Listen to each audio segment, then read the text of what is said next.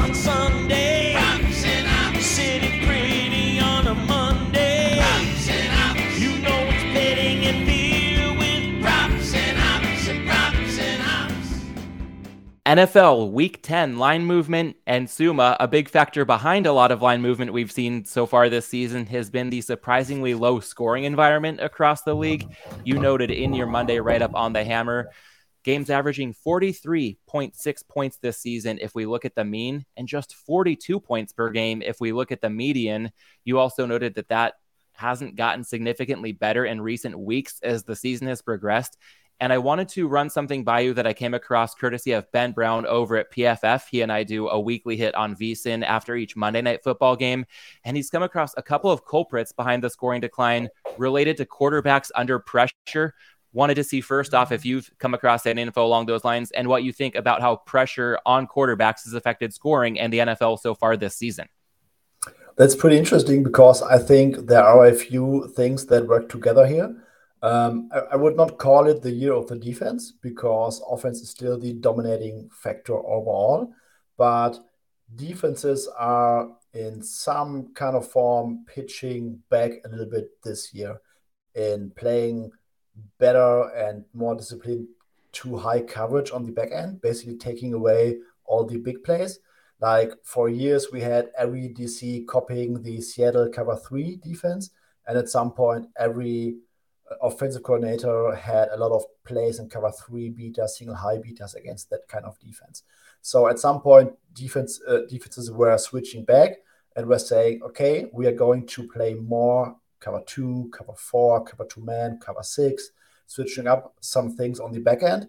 And defenses are also better this season at messing around with protections at the line of scrimmage. The Titans are a very good example for this lots of stuns, simulated pressure. We saw it with the Ravens on Monday Night Football against the Saints. Simulated pressure, stuns, we finding different ways to disrupt opposing uh, protection. And offensive line plays also down the season when you look at the average um, PFF pass blocking rate, for, for example. So, usually in the past, when quarterbacks were under pressure, there was, is my best assumption, still more, or there were more things developing down the field against those um, static, let's say, single high defenses, and they could wait a little bit more for someone to get open. But now that the whole picture for quarterbacks is a lot more clouded in a sense, it makes it harder for them to take shots. And that might inevitably, I fully trust Ben Brown on that, uh, lead to worse performance under pressure. That, that is my best assumption, but it also makes logical sense when you put everything together. I think the last part of that answer was kind of the key to what I've been trying to get at here because the, the two culprits that Ben had mentioned were worst quarterback performance this year when pressured than in prior years, and more of those pressures converting to sacks. And I've been thinking that performance when quarterbacks are pressured and quarterback sacks. Those are very impactful metrics, but also generally very unstable. And if we look mm-hmm. at something like pressure rate, that tends to be pretty sticky. And in fact, Ben's found that that is pretty flat year over year.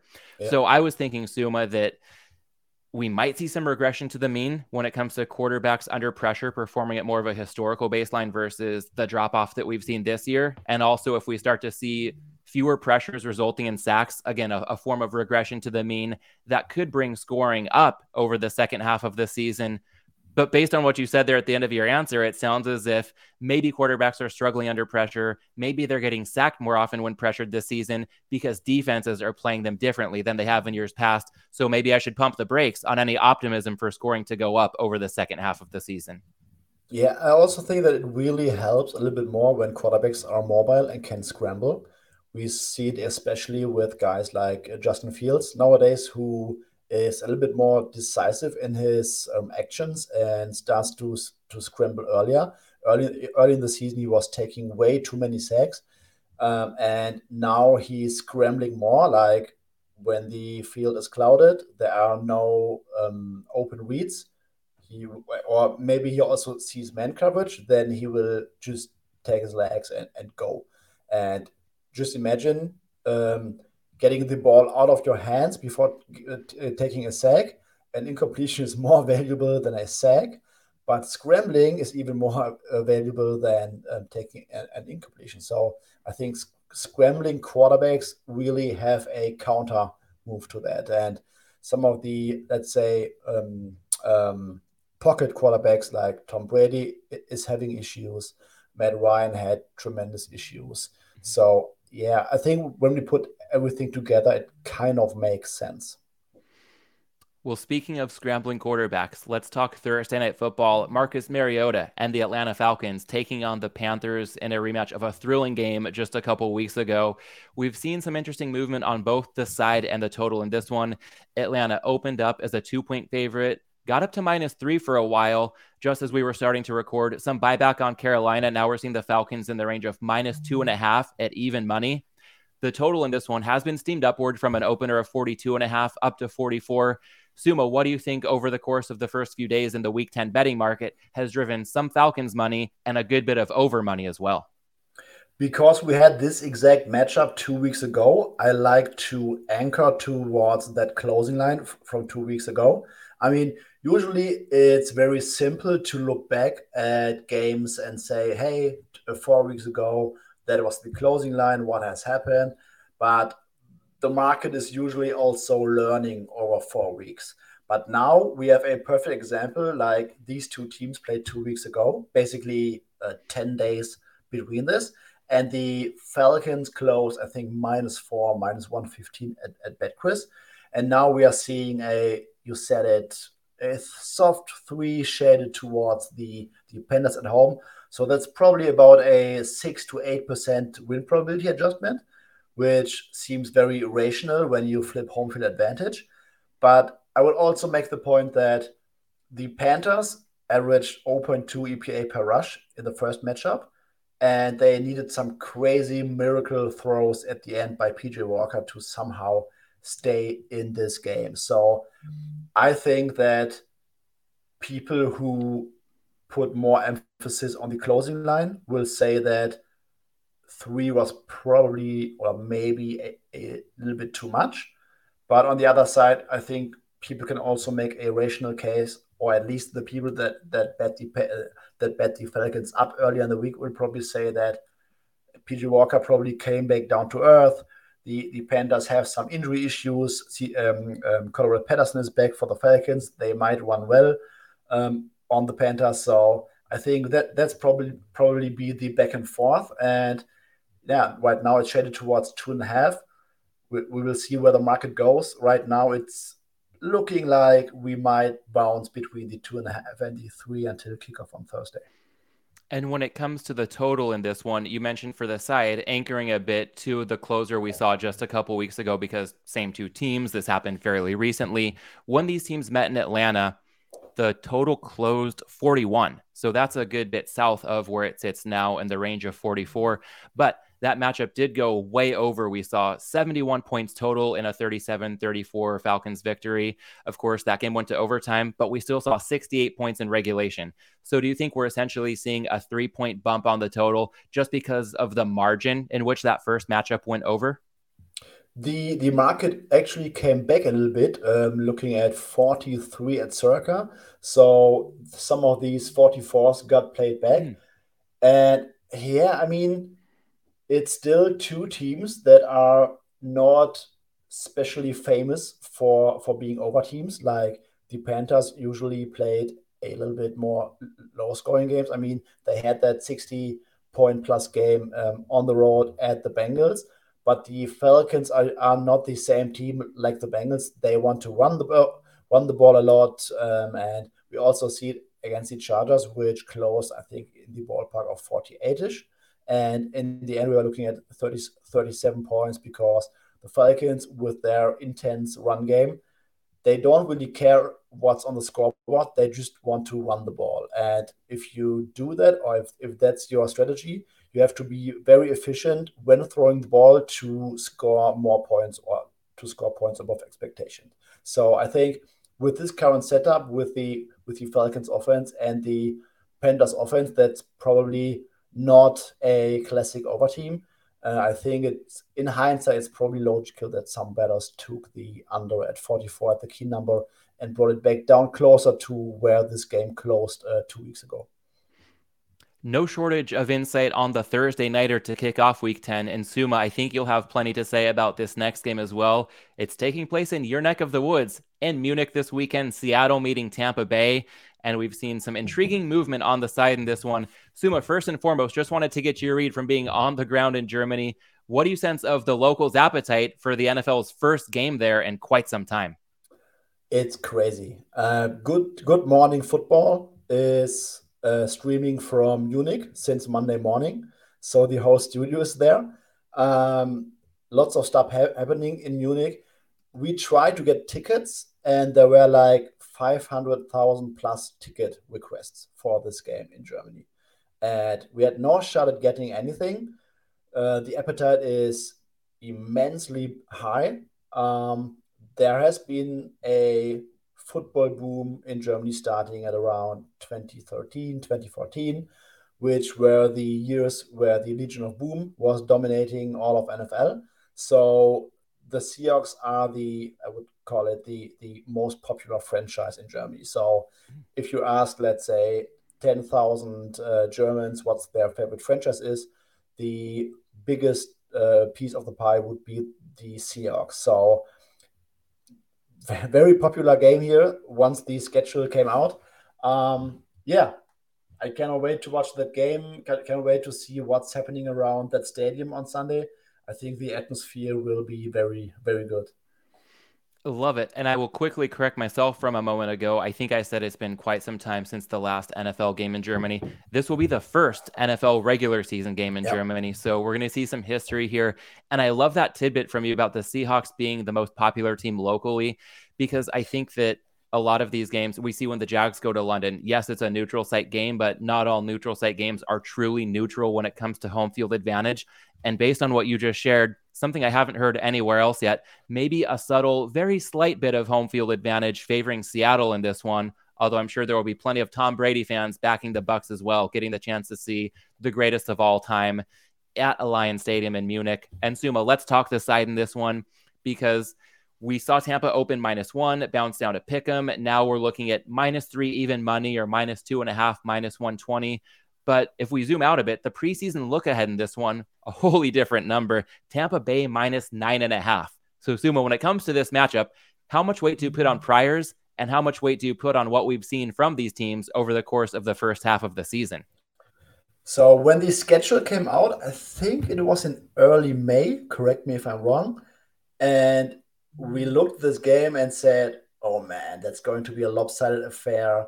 Tom Brady against the Seahawks. I mean, in the preseason, the Seahawks were probably weight power weighted in the in the bottom five or around that ballpark by by literally everyone.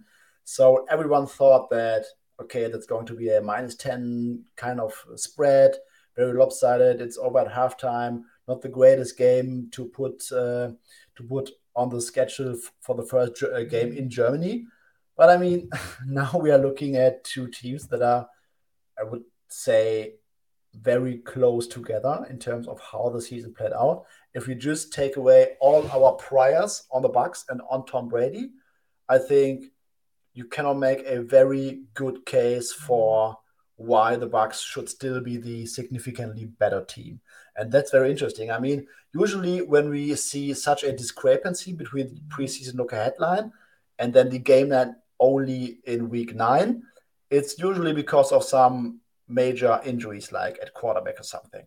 But there are no injuries. It's just that the Seahawks are playing incredibly well and incredibly above expectation on both sides of the ball.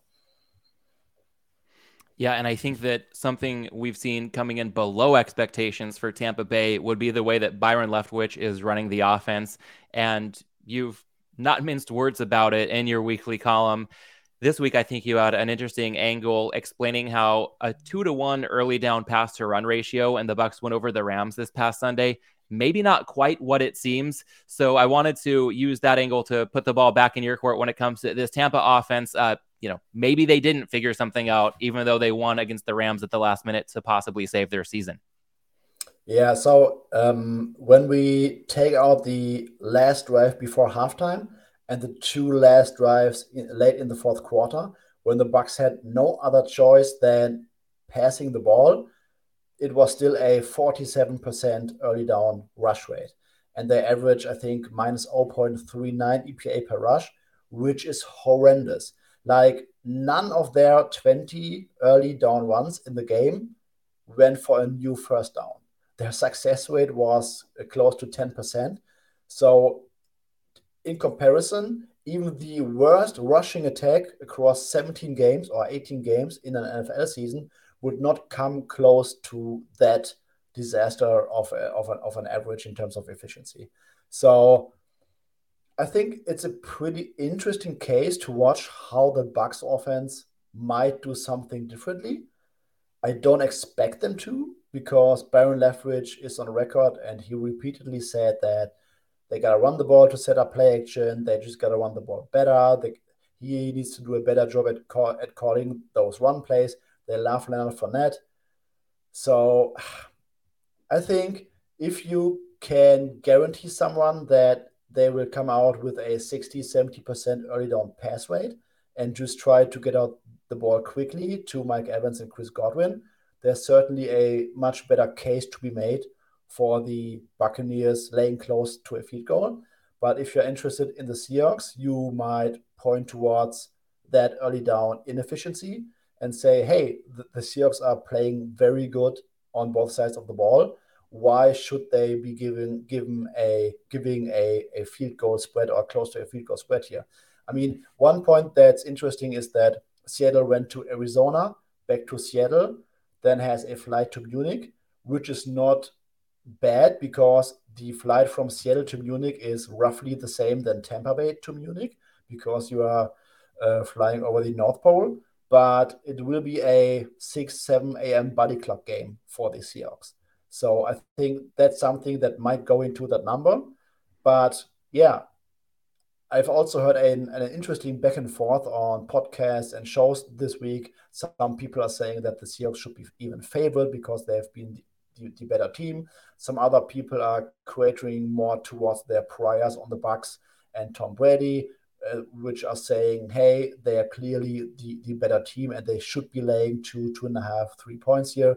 So yeah, I personally would be surprised if we saw a flat three at some point. I think there's too much resistance for the Seahawks at three, and I would probably rather lean towards a two and a half uh, than a three flat come come game time. One of the more fascinating games on the whole Week 10 card, and it's bright and early for not just the Seahawks body clocks, but yeah, 6:30 a.m. Pacific time kickoff. So oh, yeah. I'll be watching it quite early Sunday morning as well a lot to look forward to with a very intriguing matchup in Munich. And Jacob, as we move forward to the Sunday standard early window, a lot to look forward to as well, perhaps for your Giants off their bye hosting the Texans. And we've seen quite a wave of Houston money to start the week. Giants were minus seven. Now that spread is down to minus four and a half. Just how quickly are you going to rush to the betting window to back your Giants after we wrap this show? well, I was looking at it earlier in the week, and it's moved a lot because, like you said, it was around seven. I wasn't really liking the Giants at seven. I was kind of waiting for maybe one book to kind of go towards six and a half, and then I was probably still going to bet the Giants at six and a half. I just think much better than the Texans in this one, and I mean, I'm a, I'm a homer. I like betting on the Giants because I'm a Giants fan. I'm not gonna, uh, not just gonna pretend I don't do that. But I, I don't just blind. I wouldn't just blindly bet them. Like if there's a lot of times this season they've been three point underdogs. I find a book that has them maybe minus 120 or better on the plus three and a half. If I see a bookmaker or sorry, an odds maker like like Pinnacle, BetCris, or Circa who have minus 110 on the plus three, I get minus 120 to plus three and a half. That's what I've been looking to take, and they've just been winning those outright. So that's been more than fine. So four and a half on this one. Uh, I I will be taking the Giants this week for sure. And there's no shame in being a homer. I know that on this show, like many others, we try to find plus EV bets. But as a hat tip to Rufus Peabody, he's kind of coined the phrase recently life EV. And if you get some good life EV out of backing your team, that can just make it a much more fun game to watch with an added rooting interest. And even better when you can pair that life EV with some betting EV, if that's how you see it now that this number is down to four and a half. Yeah. And Sommer, speaking of the betting value in this one, if there is any at the current number, wanted to see if you thought this surge on the Texans was related to the market having more optimism on anything the Texans can do well to give the Giants a competitive game, or perhaps any market negativity on the Giants just simply not being a team built to win by margin, despite their impressive record at six and two entering week 10. Yeah, there are several things. So this was, correct me if I'm wrong, uh, because my Spankots is not working right now, but I think it was seven on Monday night. Then we got the Xavier McKinney news that he had his hand broken uh, uh, on during his trip to Cabo during the bye week. Then the next morning, I was staring at minus six and a half. Then there was more Texans money, bringing it down towards six ish. And then we had the uh, release from our friend Adam Chernoff today, which brought the whole market down to minus four and a half. And I think Adam was also arguing that the Giants, despite all their success this this season, are, pro- are in from his point of view probably not built by margin. The Texans are getting some players back, like um, Malik Collins, I think, could be back. Nico Collins Brandin could be back. Cooks. Um, yeah, Brandin Cooks. I mean, Brandin Cooks, it sounded very weird today in the practice report because he was limited and it didn't really sound like he would be close to fully practicing. So I don't know what's behind that because his injury status the week before the Eagles game didn't sound like he was really out of practice because of his hand injury.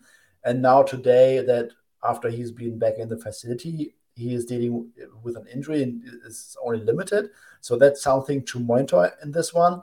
But yeah, um, other than that, I think if you play the Texans at six, six and a half, uh, seven, you're probably saying that there should be a touchdown gap between the two, and that the Giants are not the team to to cover by margin.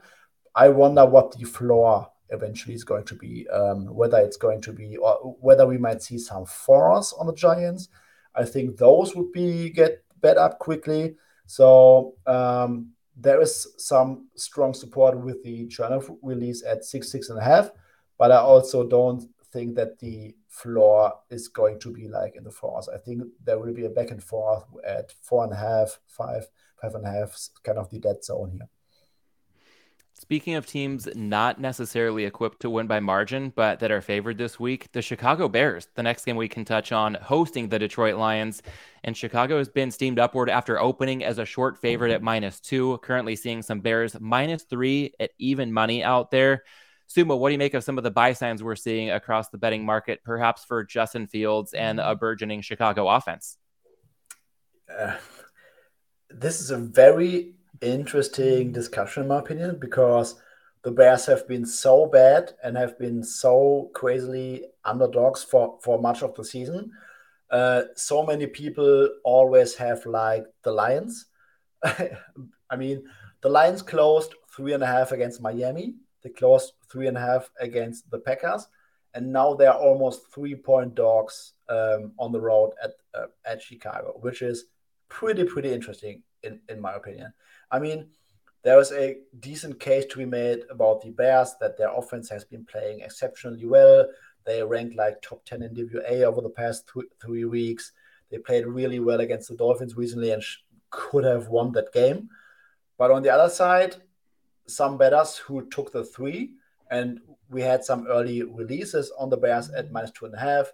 But there was some strong resistance on Detroit at, at three, which didn't allow this this number to get towards three. Um, when I saw those releases on Chicago early Monday morning, I thought, okay, this is going to get to three because low limits. There is some strong support for the bear, so this might very well be three by Monday night. But it hasn't been there um, because there was some strong support on the line. So we have this game. The Bears are suddenly uh, being favorites. The the Detroit Lions, who have had some support, are, are, currently plus three in the in the division on the road. There's going to be some cold weather. Jared Goff in cold weather has never been that very well. Um, yeah, pretty pretty interesting market angles on, both sides of the ball. I'm very curious to see where this um, ultimately closes. With the strong support on the Detroit Lions at three right now, I would be surprised if it gets towards a flat three sooner.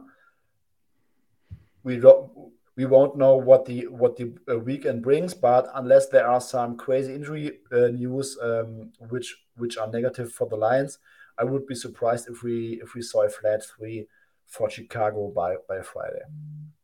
You touched on a lot of different factors in that one.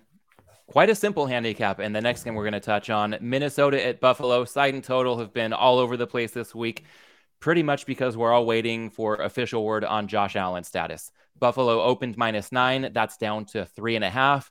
Total has crashed down from 48 and a half to 43 and a half. Sommer, what's your read on the status of Josh Allen in this one? It sounds at this point like we're basically just awaiting the formal word that he's going to be out on Sunday. Yeah, I think it's trending towards that. Um, my best guess as of right now is that he will not play. Um, if, if you combine all the information about that injury that is out there, it's more and more likely that this is a two to three week absence, probably. And with him not practicing today, with the with his coaching staff uh, talking up Case Keenum, I think even if Josh Allen could somehow play this game, it probably makes a lot of sense to just rest his elbow and not make things um, any more worse. So yeah, Circa had this game open all the time at 10k limits. Uh, market uh, price discovery um, has shown us that there's some strong support for the Vikings. I think there's also a lot of bettors that just took any number on the Vikings to just get any middling opportunity later in the week if he's indeed ruled out. Um, I think this number with Case Keenum will probably be Buffalo minus two and a half.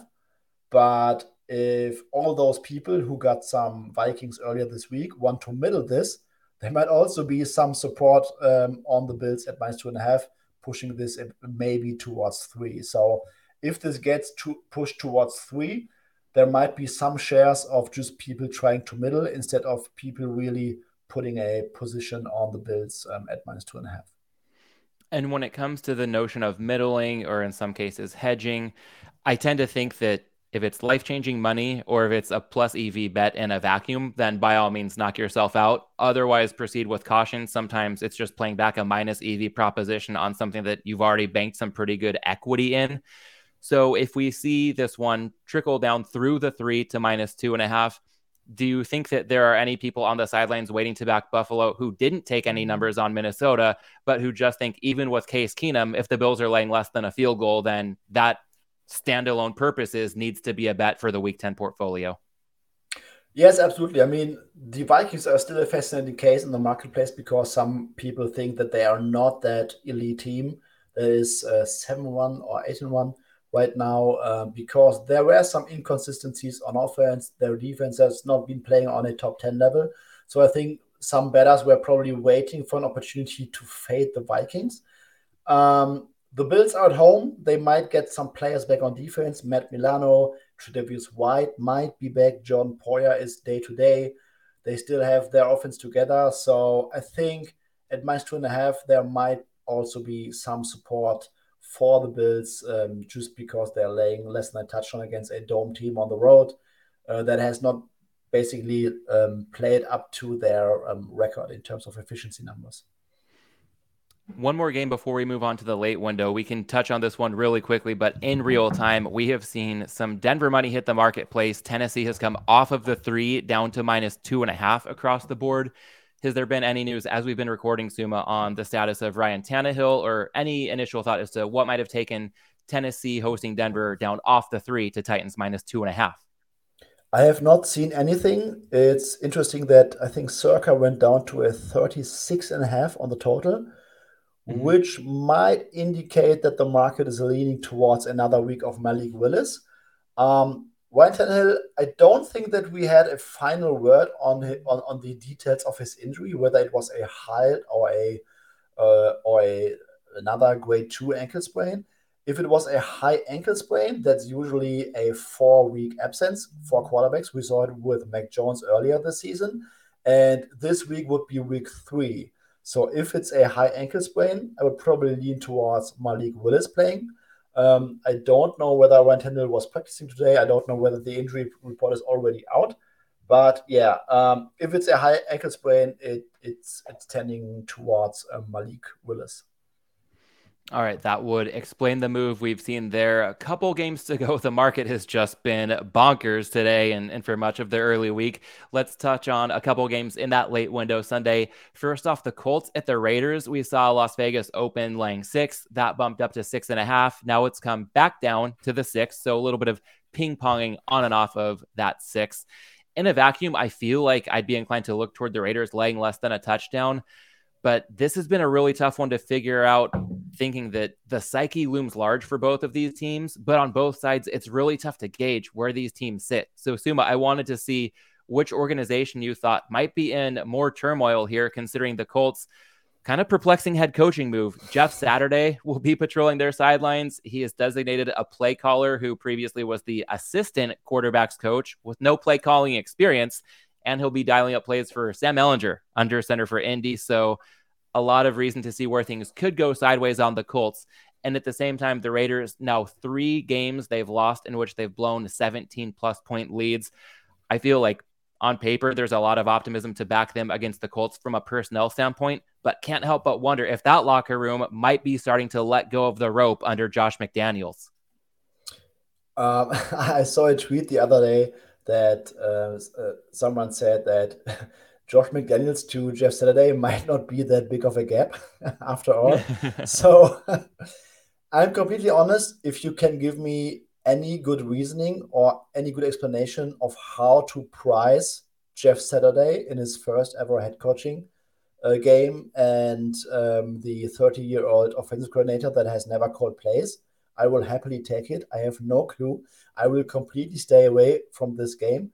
There has been some cold support at six and a half and almost six. So someone might probably uh, simply bet the number there and fading the the uh, Las Vegas Raiders. But I have just no clue what to expect. Um, I have no clue what the locker room will look like. Um, maybe Jeff Saturday is, is one of those former players that can motivate all those guys this week but I have just no clue what to expect from a game planning perspective. Just zero clue what what to make um, of this game. And as you talk about how tough it is to piece together what we could possibly expect with any degree of confidence, I'm reminded of the late, great David Malinsky. Seemed like when he had his point blank column going twice a year when the Jags and Titans would meet up and they were just both bottom of the barrel teams it would often be a case where he'd say, when there's so much variance and we're dealing with so many negatives for both sides, laying minus 110 might as well be laying minus 115, just attaching extra VIG, so to speak, because of all the uncertainty, usually pointing in the negative direction. So, totally understand Colts Raiders being a stay away for you. And I'd be curious for your thoughts also in the late window Sunday on Cardinals Rams.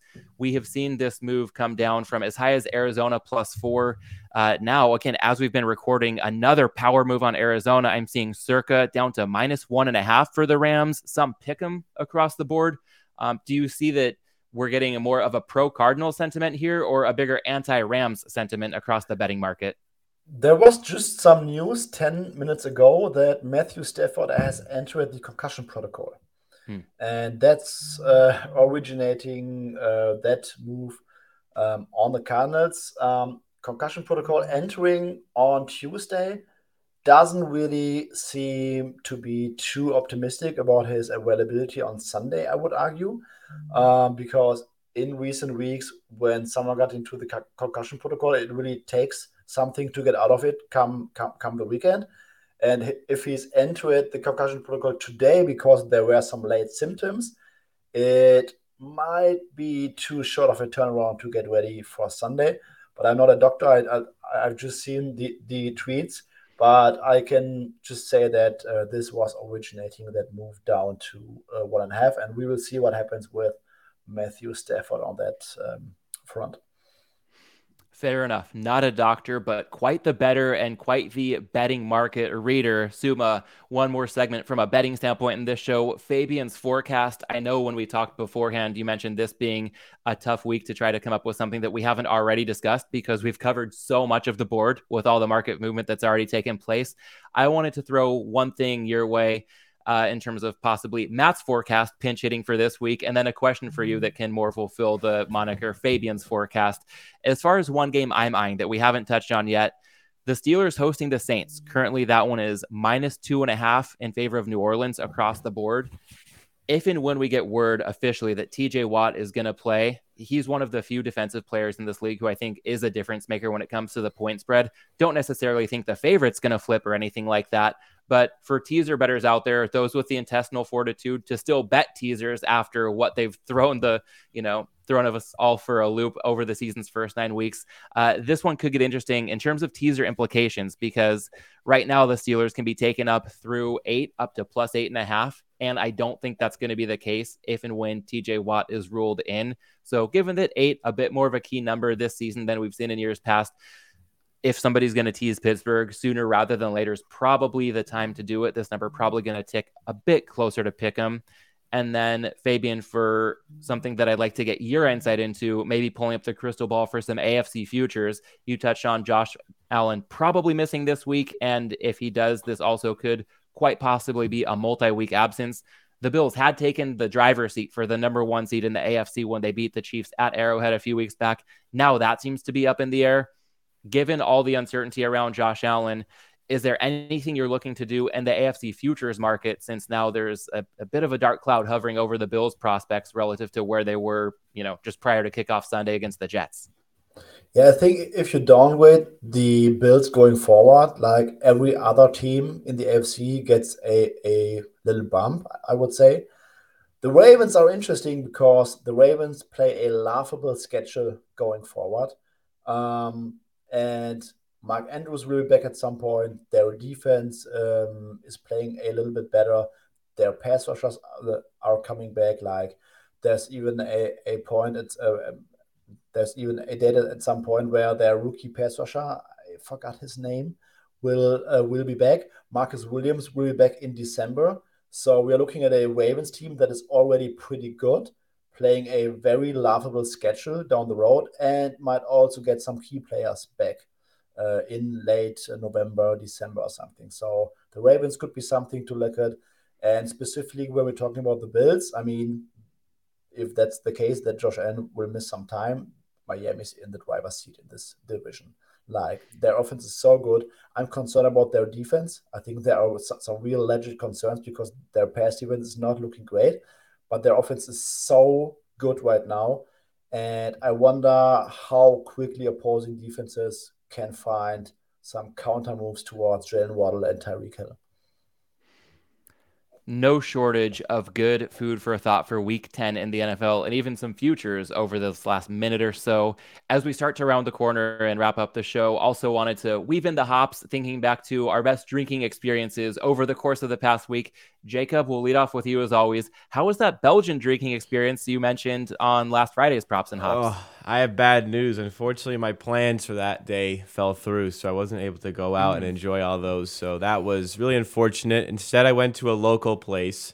Um, I actually don't know if this is Belgian, but I had uh, my my drink of choice tonight was Belgian Moon. Uh, I think it's changed now to Blue Moon. I think in the states it's probably more commonly referred to as Blue Moon. In Canada, I would say more commonly Belgian Moon. But that was my drink of choice. Um, that's a pretty easy one. Really good with a nice orange slice garnish to go with it. I actually, it's called Belgian Moon. I actually have no idea if it's a Belgian beer or anything like that, but it uh, it was tasty. It pales in comparison to my hopes for that night, but still enjoyable experience. I went with my girlfriend. We watched uh, Game Six of the World Series, plus the Maple Leafs were playing the Bruins that night. So a good experience overall with some good food as well. And I think that Blue Moon, as it's known stateside, Belgian Moon, as you referred to it, is inspired by the Belgian wit style. So I can see the ties there. Uh, yeah, maybe not quite what you had been hoping for when we recorded yeah. last Friday, but still sounds like more than enough to hit the spot. So glad that you had a good plan B in store. I'll say that also on our show last Friday, I had teased a West Coast IPA I was going to be having at Green Cheek in Sunset Beach while watching Tennessee, Georgia. And that came to fruition, fortunately. West Coast IPA is dead by Green Cheek, paired with their breakfast burrito, was an epic combo, as I'd hoped. Having a Tennessee, Georgia view on one side, an ocean view on the other side wasn't so bad either. And then just kept the West Coast IPA and college football theme going throughout the day for Alabama LSU. Went to the side yard with my wife, lit up our fire pit, and threw back a can of Hello LA, which is a West Coast IPA by Highland Park Brewery out here. That one features Mosaic and Citra hops, uh, just about as good as it gets. Watching some blue chip college football programs all day with some blue chip caliber West Coast IPAs. I love a good hazy IPA, love a good sour or stout, a lot of the really en vogue styles right now. But sometimes just going back to the roots, especially out here on the West Coast you know that that West Coast IPA. Uh, some breweries can do no wrong, so it was great just to get back to that. And Sommer, speaking of having some good roots in the beer world, uh, no shortage of options on your end. What was your best drinking experience over the last week? Uh, to be honest, uh, it was a very rare weekend where I only drank two beers. I, I tried to be sober. Uh, it didn't work out perfectly well, but I had a um, uh, König Ludwig uh, Weissbier, Weizenbier, white beer from Bavaria. Uh, very good. I don't know whether you guys have that over there um, in some of the uh, beer stores or grocery stores. Uh, if you ever see it, you should uh, uh, um, absolutely try it. Um, it's been one of the better uh, Weizen beers that I've I've drank in my life. Hmm, I'm trying to do some real time research to see if it's available in my neck of the woods. I'm not sure that it is, but I'll keep an eye out for it. That sounds pretty good. But bigger picture, I want to commend the moderation. It's fun to, you know, enjoy beer and talk about it weekly, but all good things in moderation. Sometimes, you know, taking a break, if you'd had zero beers over the past weekend, would still, you know, think probably even more highly of you, to be honest. So, uh, well played on that front. Uh, might be a different story trying to get through a week of the NFL season without any bets in the portfolio. Uh, I know that you attack the betting markets about as well as anybody. And if anybody wants to follow you on Twitter who isn't doing so already, they can do so at Suuma810. That's S U U M A 810.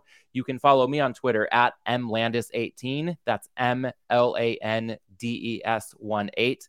Want to thank everybody for tuning in. Jacob and I will be back with you on Friday alongside Hitman for our week 10 prop betting breakdown. Thanks for tuning in today, and we'll catch you again for props on Friday. Props